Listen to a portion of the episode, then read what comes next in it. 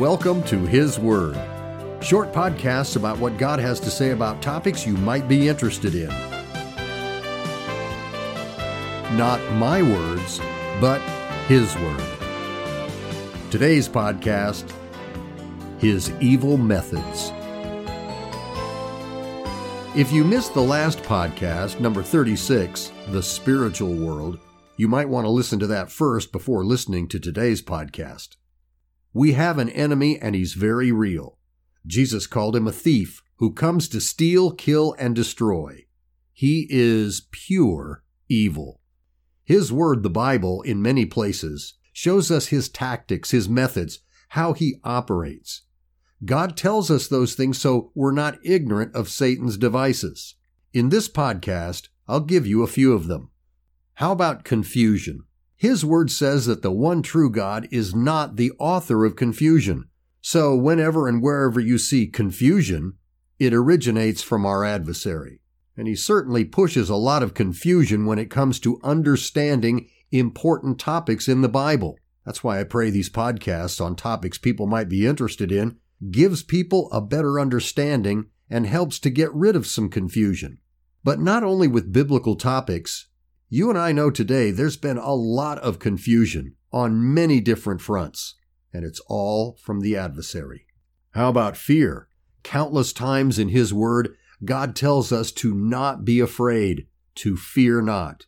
His Word also says that the devil is like a roaring lion, seeking whom he may devour.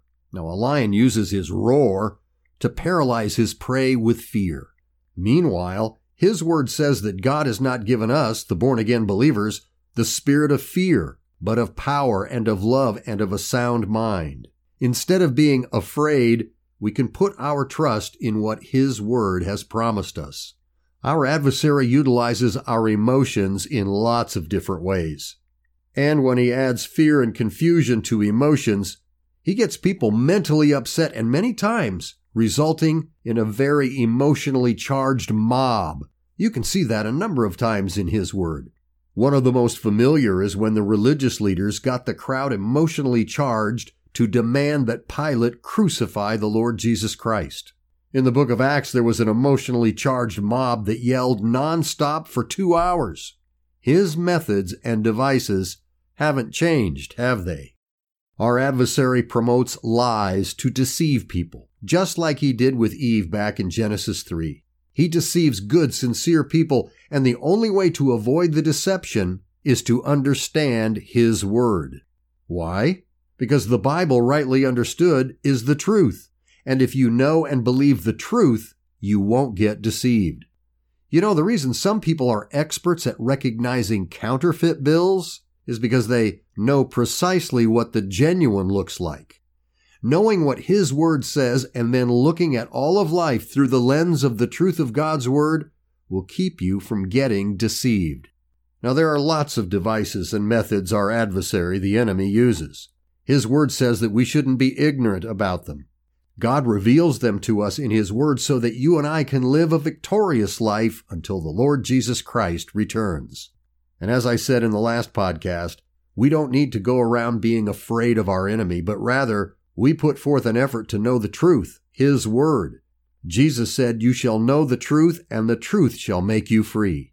We don't have to live in fear. We don't have to fall for His deceptions. We can live our lives trusting our wonderful God, believing His promises, and receiving His blessings.